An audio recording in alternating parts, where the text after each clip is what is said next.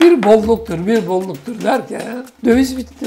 Biz borç dövizi piyasaya sürerek döviz fiyatını düşürüyoruz. Sonra o borcu ödeme geldiği zaman dövizsiz kalıyoruz. Hatta bazı arkadaşlar bir dolar bir TL bir olacak. TL olacak dedi değil mi?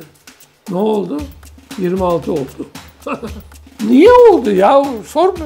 Merkez Bankası'nın zaten 70 senedir rezervi pozitif değil. Önemli olan Türkiye'nin rezervidir. Merkez Bankası onun bir parçası. Bu Türkiye'nin ilk yaptığı ciddi iktisadi stratejik hatadır. Yani büzülme, içine kapanma, iç piyasaya dönme. Borsadan, arsadan kazanamazsan öyle maaşla falan zengin olamazsın. Niye millet Bitcoin'e düştü?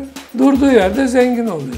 Ha batıyor, batan da var, çıkan da var abi. Paranın değerini kurtarmak, korumak istiyorsan, onu değerli kılmak istiyorsan ihracat yapacaksın. Ege Hocam hoş geldiniz. Sen de hoş geldin. Vallahi alıştık biz buraya. Evet. İlk ama seni ben aç yolluyorum buradan, üzülüyorum. bir sonrakinde inşallah yeriz. Kebabı yedirmem sana.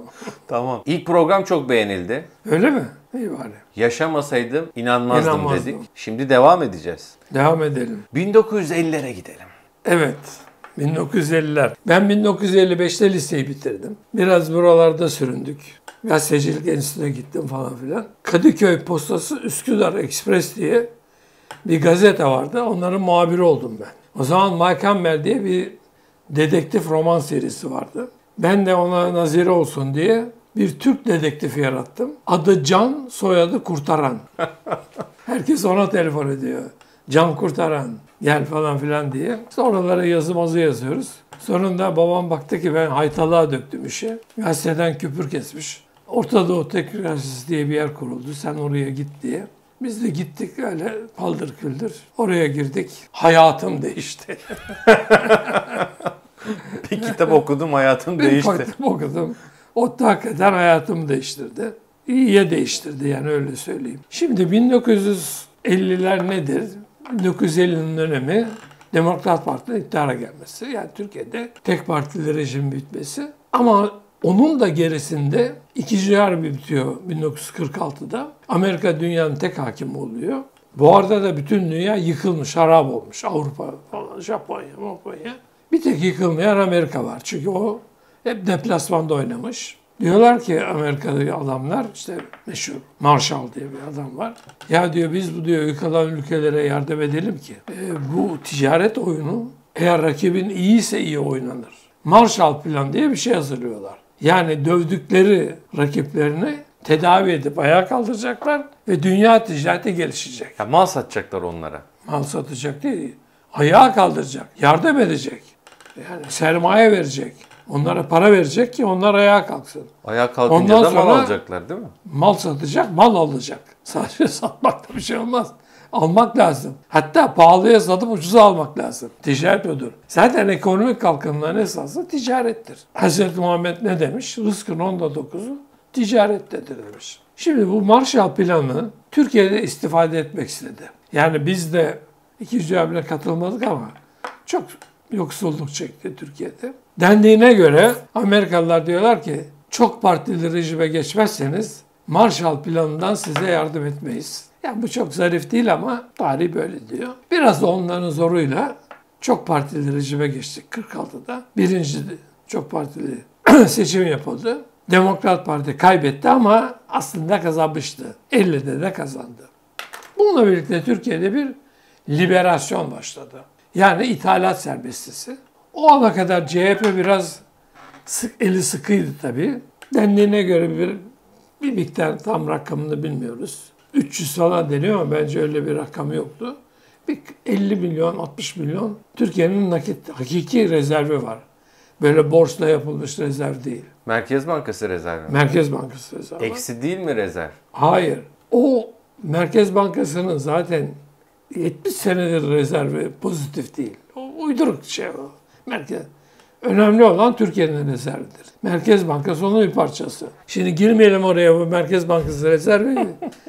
muhabbete bir zırvalamadan başka bir şey değildir. Türkiye'nin rezerv vardı ve ithalat yapıldı. İlk defa Türkiye'ye çalar saatler geldi. Ve bunlar pazarlarda satılmaya başladı. Çalar saat mi? Yani böyle kuruyorsun sabah 8 tırrrrt ediyor.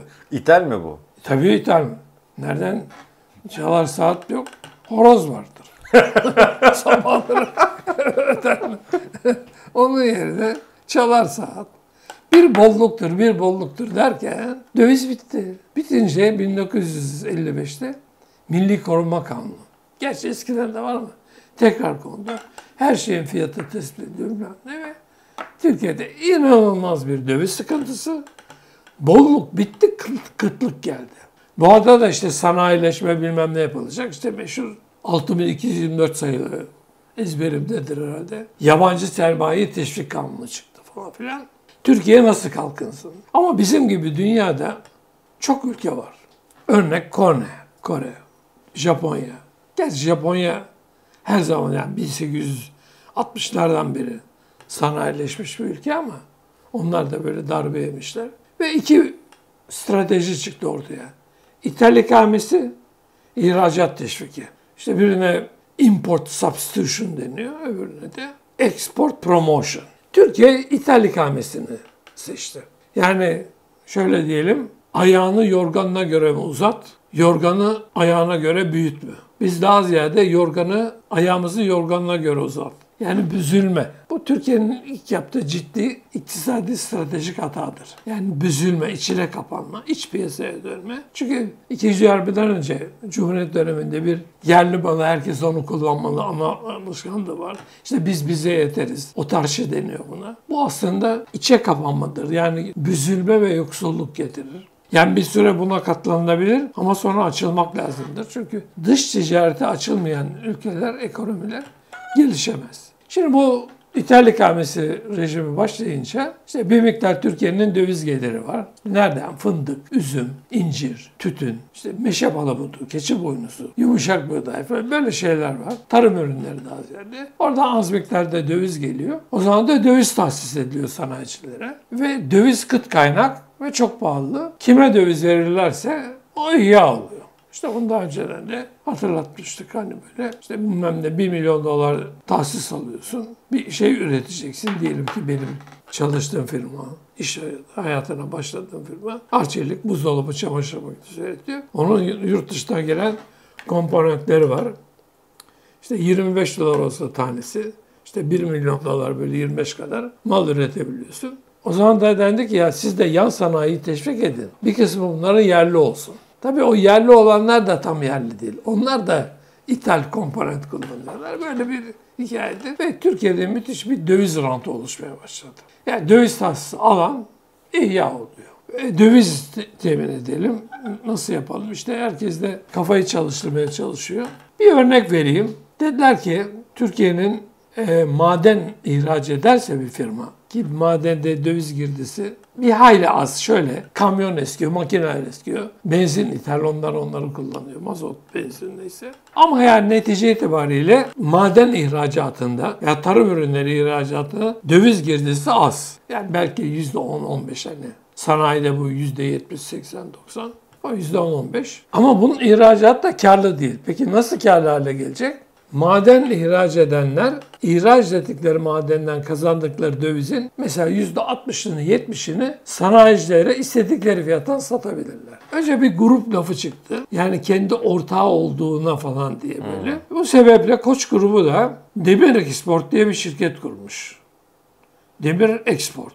Demir ihracat şirketi. Türkiye'nin nerede işte Divri, Mivri, Sivas, Sivas. Oralardan demir cevheri çıkarılacak. Onlar genellikle madenler dağlardadır. İşte katır sırtında aşağı ediliyor. Hı hı. Trene yükleniyor bilmem ne limana gidiyor. Asları yüzünden pahalı bir işlem. Çünkü Türkiye'de o kadar zengin maden yok. Hatta bizim iktisat hocamız Sadun Aren, Türkiye fakir madenler açısından zengin bir ülkedir derdi. bir tek bizim kurumumuz vardı yani şey.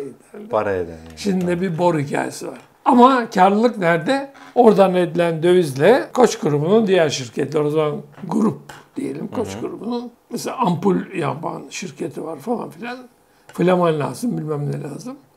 Böyle tertipler kuruluyor. Tertipler içinde yani bu döviz bir yerden döviz bulduğunu iyi alıyorsun. En iyisi devletin sana döviz tahsis etmesi. Zaten o sırada da açık vermeye başlamıştık. İşte 58 senesinde Türkiye dama demişti bir 300 milyon dolar borç alacağız IMF'den falan filan. Tabii borç alınıyor. O döviz gelir gelmez hurra herkes Almaya çalışıyor. bana da ver, bana da ver diye. Bu şimdi bir hikaye geldi. 27 Mayıs 1960'ta bir askeri darbe oldu Türkiye'de. Bunun da 38 tane bir junta var. O Junta'nın resmi adı Milli Birlik Komitesi. 38 subay var. Adları Milli Birlik Komitesi. 3 ay içinde ikilik çıktı aralarında. Yani birlik deyince birlik olmuyor. 14'ler ve 24'ler diye ayrıldılar. 24'ler 14'leri kovdu. Yurt dışına yolladılar.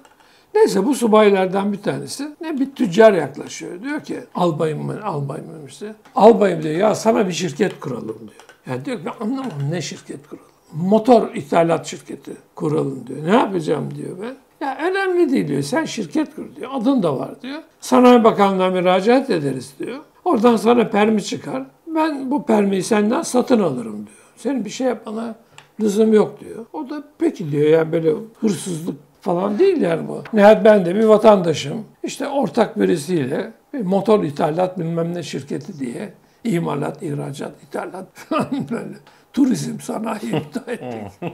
Böyle bir şirket kuruyorlar. Ve Sanayi Bakanlığı'na müracaat ediyorlar. Sanayi Bakanlığı da bakıyor ki içinde bir Milli Birlik Komitesi üyesi orada ortak. Tabii böyle alenen söylenmiyor ama onlara Haber bir 5 bin dolar herhalde. mı ne bilmem ne bir tahsis çıkıyor falan. Ona bunu söyleyen adam da hemen geliyor tahsis ondan bilmem 50 bin liraya alıyor. Şimdi Milli Birlik Komitesi üyesi olan kişi esprili bir adam. Sonra onu kitap da yaptı, yazdı da zaten. Diyor ki ben hayatımda böyle para kazanmamıştım. Anladım diyor bunda bir tuhaflık vardı ama diyor. Çok da ho- hoşuma da gitti ama diyor bir huzursuz da o, Olmuş oldum yani. diyor. Şimdi bazen toplum bazı kavramları herkes yapınca suç değilmiş gibi gelir. Yani meşruiyet kazanır genelleşince. Mesela Türkiye'de gazetelerde satılık permi diye ilan çıkardı. Permi mi mermi mi? Permi, permi. Permi. Permi. Permi müsaade, izin. Permission'dan geliyor. Permission'dan geliyor.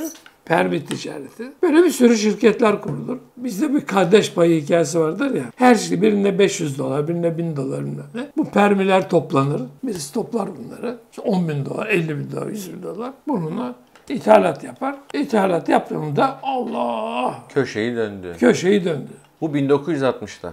1960'lar, 50'lerden, 55'lerden, 56'lardan sonra aşağı yukarı 1980'lere kadar Türkiye böyle geldi. Yani dur kalk. Sadece bir ilginç olay vardır Türk ekonomi hayatında. Almanya'ya işçi gitmesi.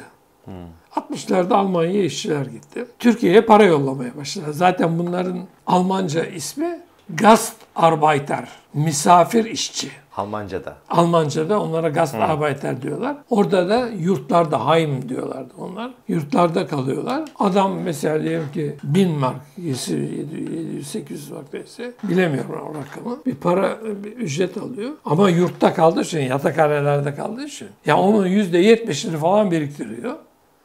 Ve bütün amacı Türkiye'de bir ev sahibi olmak, tarla sahibi olmak. 3-5 sene çalışacak, geri gelecek. Almanlar da zaten onlara siz misafirsiniz diyorlar. Yani sakın öyle yerleşme. Zaten yurtta kalıyorlar. Yurtta kalıyor. Eve çıkan da var ama damga şöyle. Misafir işçi. E adam da ben, ben eğri duruyor zaten.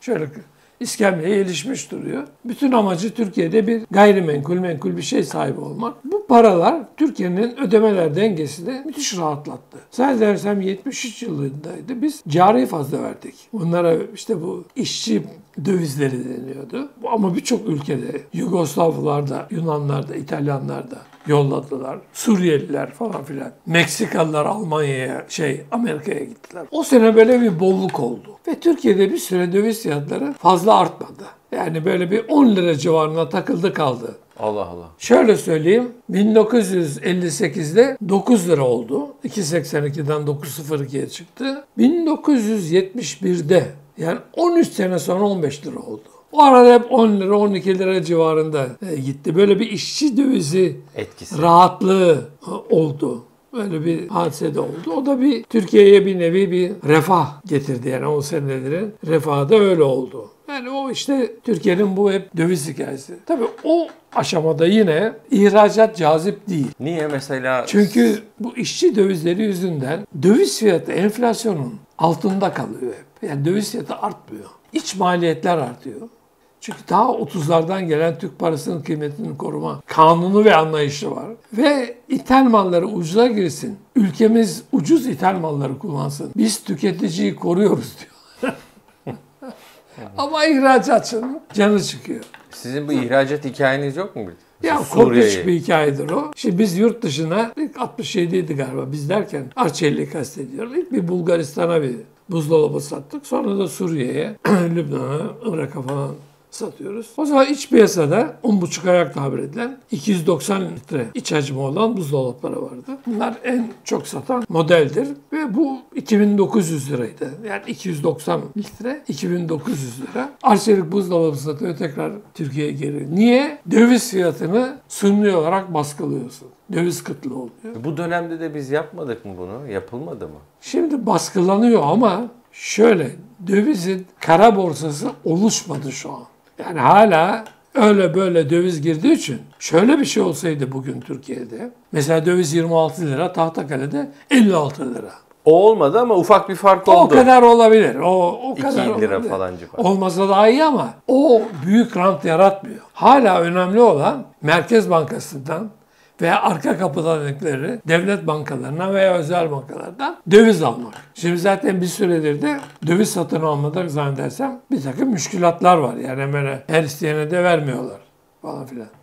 Çünkü 89 senesinde Kasım ayında Türkiye yine böyle dövizsizliğe doğru giderken Turgut Özal'ın aklına girmiş birisi. Efendim demiş sermaye hareketlerini serbest bırakın. Yurt dışından bol döviz gelir. Yurt dışından bol döviz gelir ve hakikaten bırakıldı.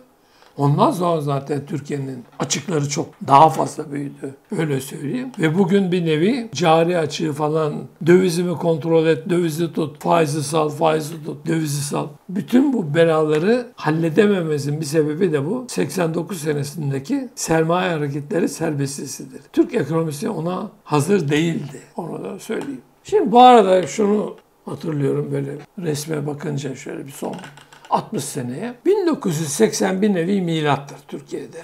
Ekonomik hayatta bir milattır. Benim hayatımda da bir milattır. Ben de Koç grubuna ayrıldım. Serbest çalışmaya ve diğer şirketlere gittim. Şimdi 1980'e kadar Türkiye'de sabit döviz, sabit faiz vardı. 24 Ocak 1980 kararlarından sonra serbest faiz, serbest döviz. İşte bankerler olayı bilmem ne falan filan. Bu öyle bir ortam değişikliği ki Türkiye'nin değme şirketleri, grupları battı. En baba gruplar zorlandı.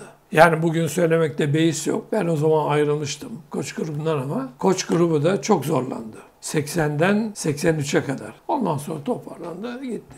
Ama birçok grupta battı. Bir kısmı ufaldı. Çünkü öyle bir ortamda yaşıyorsun ki dövizin fiyatı sabit, faizin fiyatı sabit. Devlet tespit ediyor. Senin tek derdin miktar olarak onu almak. Aldığın anda rahatlıyorsun. Birden dövizin fiyatı sabit, şey serbest, faiz de serbest deyince alt üst oldu. Ben bir böyle birkaç 6-7 şirketin batan diyelim, batmak üzere olan bir kısmını kurtardık, bir kısmını kurtaramadık. Elimizde öldü yani öyle söyleyeyim. Kurtardıklarımız da oldu. Ben de gittim hesap ediyorum.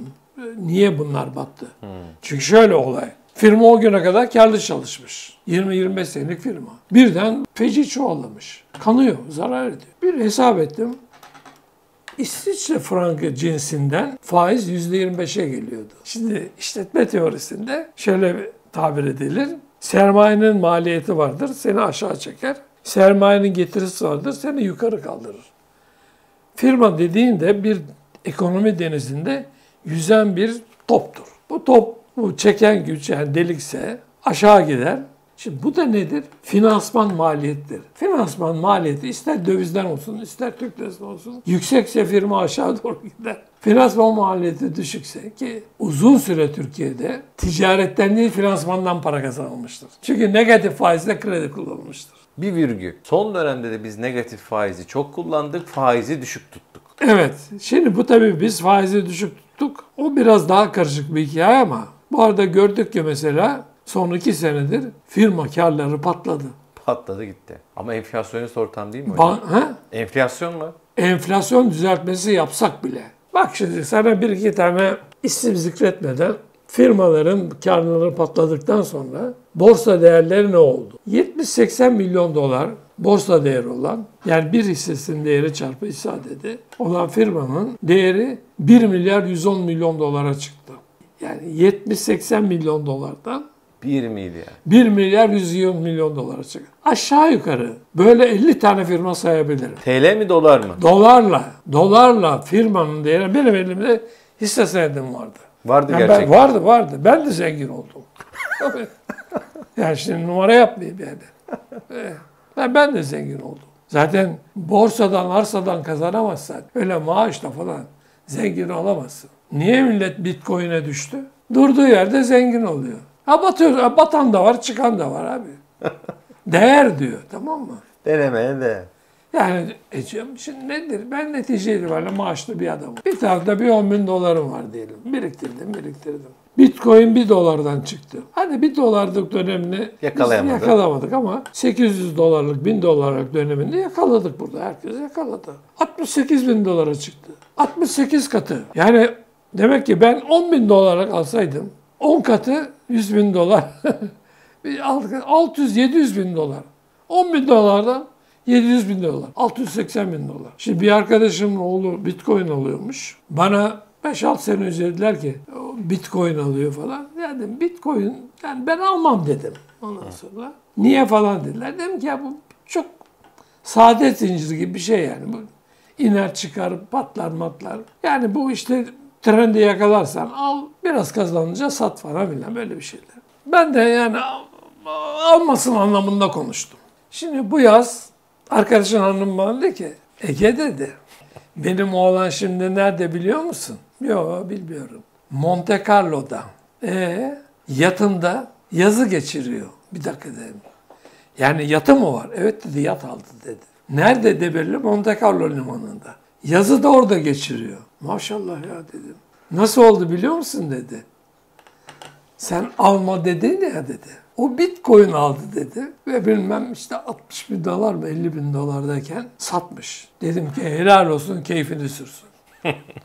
Başka söyleyecek lafım Yani. yok. Aynen. Yani bu. Şimdi tabii böyle hikayeler çok cazip yani. Herkes için çok cazip. Ayrıca Bitcoin neydi ne değildi. İşte sınırlıydı, sınırsızdı. Taklitleri var bilmem Başka ne tartışma. Ona girmeyelim ama. Yani kıt kaynak bir şey kıtsa zaman zaman böyle fiyat yükselmeleri. Zenginlikler böyle oluyor yani. Yoksa öyle maaştan 5-5 koyduğumda olmuyor. Yani ne demiş adam? Bizim benim arkadaşımın babası vardı. Müteahhit falan bir adam. Bir gün bir şey konuşuyoruz. Ya şurada arsa vardı da aldım da da almadım da da şimdi arsa. Ne kadar geç o kadar erken dedi. Dedim ki Enver Bey ne demek dedim bu ne kadar geç o kadar erken. Şimdi sen hayıflanıyorsun ya dedi. Tuzla'da arsa vardı. Ben oradan 5 dönümünü bilmem 10 paraya alabilirdim. Almadım. Fırsat kaçtı. Geç kaldım. Yarın git ne kadar paran varsa yine arsa al dedi. Gecikme artık dedi. Ne kadar?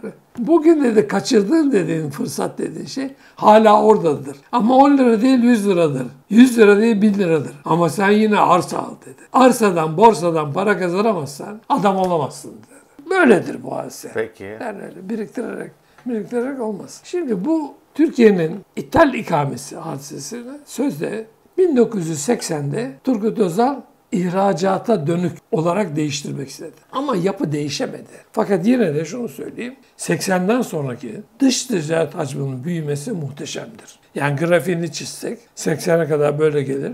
80'den sonra böyle gider. Halen de Türkiye dışa açılmıştır ve devam ediyordur dışa açılması. Ama yine de şunu söyleyeyim. Türkiye'de para ithalattan kazanılır. İhracat yapabildiğin kadar yap ama bil ki karını ithalattan kazanacaksın. Bu ithalatçının inovasyon rantı diye bir şey var. Ne bu Ege Hocam? Şimdi şudur. İthalat ettiysem ne ithal edersin?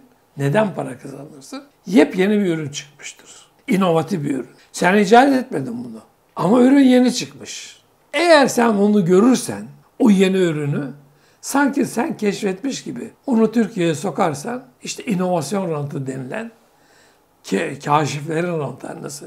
Adam ne yaptı? İlaç buldu, bilmem ne çıkardı. Ben Aşı örnek buldu. vereyim. Bizim bir arkadaşımız var, arkadaşımız vardı. Hesap uzmanlığından gelmişti. Bu bir gün geldi dedi ki ya fax diye bir şey çıkmış dedi. Böyle kağıdı sokuyoruz öbür taraftan gidiyor falan. bak, ben bunu ithal edeceğim dedi. Oğlum, Demediniz ya saçmalama ne işim var? ya biz Allah Allah öyle midir çalışıyor mu çalışmıyor mu bilmem ne. Ve bu Türkiye'de bunların ithalatçısı oldu. Birden onun da kaderdi. Faksı icat etmiyorsun. Hı. Ama bakıyorsun hatta şöyle bir şey vardır. Akıllı tüccarlar fuar dolaşır denir. Avrupa'ya fuarlara gideceksin. Almanya'daki Messe diyorlar işte onlar. Fuar gezeceksin. Japonya'ya gideceksin. Mağaza gezeceksin. Bakacaksın hangi mallar gidiyor. Bil ki o malı mutlaka Türkiye'de de o gün Türkiye'de satılmıyor olabilir. Ama insan her yerde insandır. Eğer o malı Japonlar alıyorsa Türkler de alacaktır. Almanlar alıyorsa Türkler de alacak. Yani dolaşacaksın. Amerika, Japonya, Çin, Almanya hiçbir şey yetmiyorsa İtalya'ya git. Fuarları gez, mağazaları gez. Bak bakalım kapış kapış ne gidiyor. Mesela bunlardan bir tanesi cep telefonu. Cep telefonu getirenler ihya oldu. Valla devlet de aldığı vergiyle ihya oluyor. Efendim devlet ne yapayım? Yani devlet alma diyemem ki.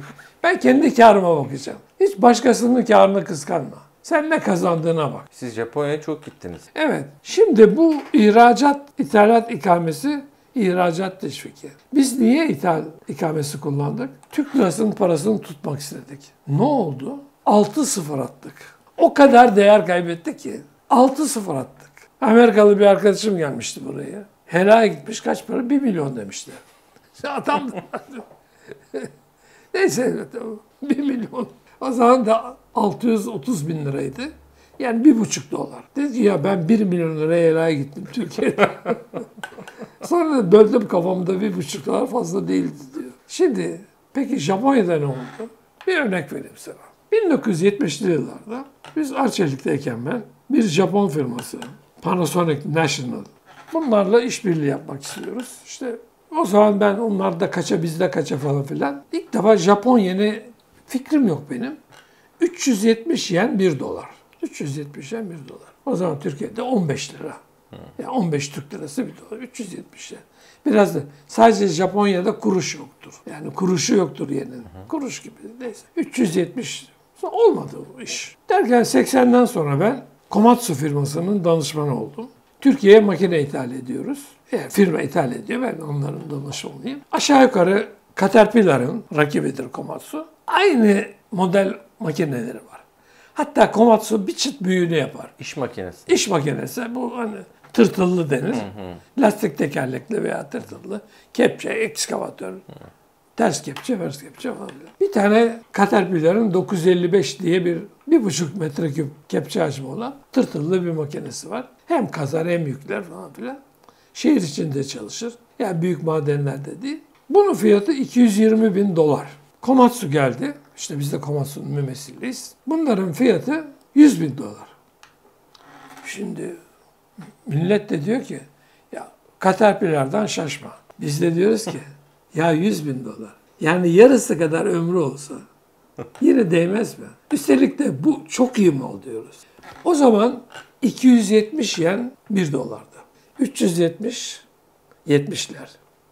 270 1980, 82, 83. Ve biz bu makinelerden verdik. Yani Caterpillar'cılar üzülmesin. En az onlarınki kadar iyi bir makineydi. Kapış kapış gidiyor. Hiç yani Caterpillar'dan geri yok. Derken derken bu Japon yeni 200 lira geldi bilmem ne. 80 yen 1 dolara kadar düştü. Yani ne oldu? %300 değerlendi üç şeyden gelirsek. O kadar çok ihraç ediyorlardı ki.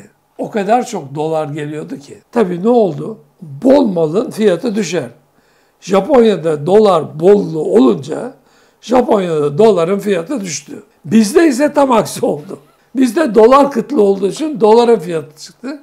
Yani Türk lirasının değeri düştü. Demek ki eğer güçlü Türk lirası istiyorsak, Türk lirasının değerini korumak istiyorsak ihracat yapacağız. İthal ikamesiyle bu korunmaz. Ancak ihracatla korunur. Ama nereden başlıyor adam? 370 dolardan başlıyor. Yani kendi parasını en değersiz halindeyken ihracata başlıyor. İhracatta başarılı oldukça parası değerleniyor. Bugün de 135-140 yen bir dolar civarında bir nevi stabilize oldu. Almanya'dan örnek vereyim. Standart olarak ben benim iş hayatımda 4 mark bir dolar öler derdik biz. 2 dolar bir sterlin, 4 mark bir dolar. Şimdi 2 mark biliyorsun bir euro oldu. Bugün aşağı yukarı bir euro bir dolar. Hatta bir aralık dolar iyice yerlere kadar süründü. 0.80 euro bile. Ama ne oldu? Euro veya mark diyelim düzeltirsek yüzde yüz değerlendi. Yani eskiden 1 dolar yani 1 dolarla alacağın markın şimdi 2 dolarla alabiliyorsun ancak. Çünkü Almanya bir ihracat canavarı. Senede 200 milyar dolar fazlası var. Gerçi bunun önemli bir kısmını Avrupa Birliği'ne veriyor ama neticede bütün Avrupa ekonomisini çekiyor ve Alman ekonomisi demir leblebi gibi yani hiç hiçbir şey tesir etmiyor. İhracat. Japonya büyük ihracatçıdır. Almanya büyük ihracatçıdır. Geldik Çin'e. Çin baktı ki bunun bir tek çıkarı ihraç edeceğim dedi. Çin ekonomisinin mucizesinin gerisinde ne vardır? İhracat vardır. Kore'nin gerisinde ne vardır? İhracat vardır. Şimdi mesela İsviçre herkes der ki bunlar finansçı bilmem neci falan filan. İsviçre devamlı ticaret fazlası veren bir ülkedir. Sadece çikolata ilaç değil ağır sanayi de vardır. Yani çok para gelir ama Mesela İngilizler öyle değildir. İngilizler biraz tembeldir. Aristokrattır onlar. Onların paraları onlar hep cari açık verirler. Ama çok para gelir İngiltere'ye. Çünkü çok sağlam bir ülkedir. Rahat bir ülkedir. Demokratik bir ülkedir. Özgür bir ülkedir. Ne kadar gayrimeşru serveti alan adam varsa Rus'uydu, bilmem nesiydi falan. Hepsi onlar İngiltere'ye giderler. Ama İngiliz poundu ne oldu bu arada? Yani iki 2 dolar bir poundken hatta daha da şeydi ama şimdi 1.30'larda mı ne bir daha da düşmüştü ama şimdi 1.30'larda bilmem ne. Şimdi yine demek ki özet olarak şöyle bağlayalım. Paranın değerini kurtarmak, korumak istiyorsan, onu değerli kılmak istiyorsan ihracat yapacaksın. Mekanizma çok basit. Ne bollaşırsa onun değeri düşer. Fiyatı düşer. Fiyat değer eş anlamında kullanıyoruz. Bu ülkede çok döviz olursa ihracatta kazanmış. Şimdi bizim yanlışlığımız nerede? Biz borç dövizi piyasaya sürerek dövizin fiyatını düşürüyoruz. Sonra o borcu ödeme geldiği zaman dövizsiz kalıyoruz. Borç döviz de dövizin fiyatını düşürür. Nitekim 2003'ten sonra bir ne oldu? 1.3 Türk lirası 1 dolara eşitlendi. Hatta bazı arkadaşlar 1 dolar 1 TL 1 olacak. TL olacak dedi değil mi? Ne oldu? 26 oldu. Niye oldu ya? Sor mu? Hani şey var ya Şener Şen. Sor bir bakalım Sor niye? bakalım ya. Ben niye yaptım? Ben ne yaptım? Banker Bilo. Baker böyle bir de Şener Şen karısına ihanet etmiş. Karısı da basmış bunu. Ya niye bana ihanet ettin? İşte alçak herif bilmem ne bağırıyor ona. Ya sor bir defa ya diyor. Ne sorayım diyor.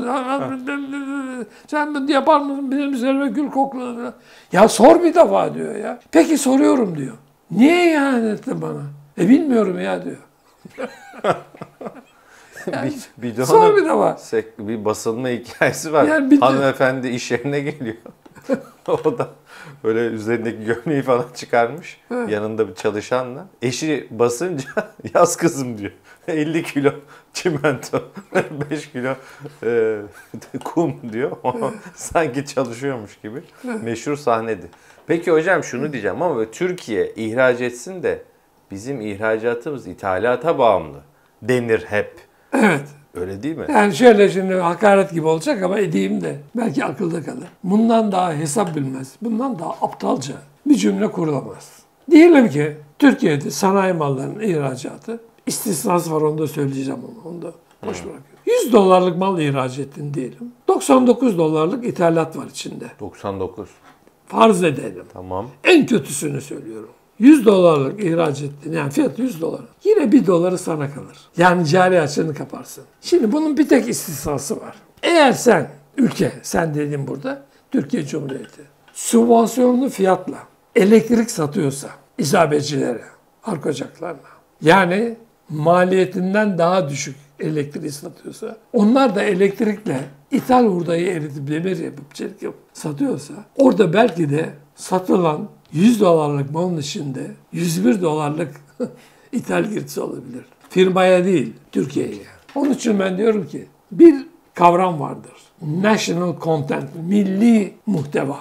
Hesabı milli muhteva olarak yapacağız. Firma olarak değil. A firması diyelim. Otomobil üretiyor. Efendim sizin yerli oranınız kaç? %60 mesela. TOK öyle bir şeyler söylüyor. Peki nedir say bakayım nelerin yerli? Lastiğim yerli diyor. Abi lastik firmasına gidiyoruz.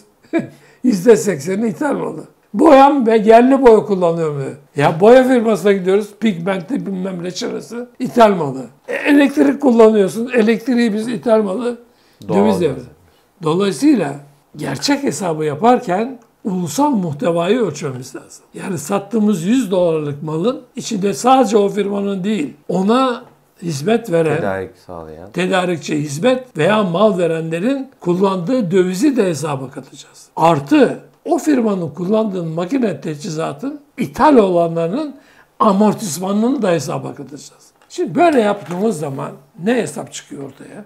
Bu yani Türkiye veya ihracatta katma değerin %85'i emektir. %85-90 emektir. Şimdi Çin nasıl bu patlamayı yaptı? Çünkü bunun onlar da bu hesabı yaptılar. Ben de yapıyorum hesabı. Çinli değilim ama o kadar hesabı aklım veriyor. Dediler ki bizim tarımda hani bir yumurtayı 6 kişi taşıyor hesabıyla. Çok boş iş gücümüz var. Biz bunları sanayide kullanalım. Tamam kötü şartlar, yatakhane bilmem ne. Ama bütün yaptıkları hesap emek ihracatıydı. Emek ihracatı. Şimdi ben yine Adel firması yani Faber-Castell'in Türkiye ortağı 30 sene o firmayla çalıştım. Biz kalem yapıp satıyoruz. Bizim malzeme maliyetimizin altına Çin'den kalem geliyor. Ya sıfır işçilik tamam mı? Şimdi arkadaşlara konuyor. Ya bu nasıl olur arkadaşlar diyorum. Bu nasıl olur biliyor musunuz? Bunu entegre alırsak, entegrasyon alırsak.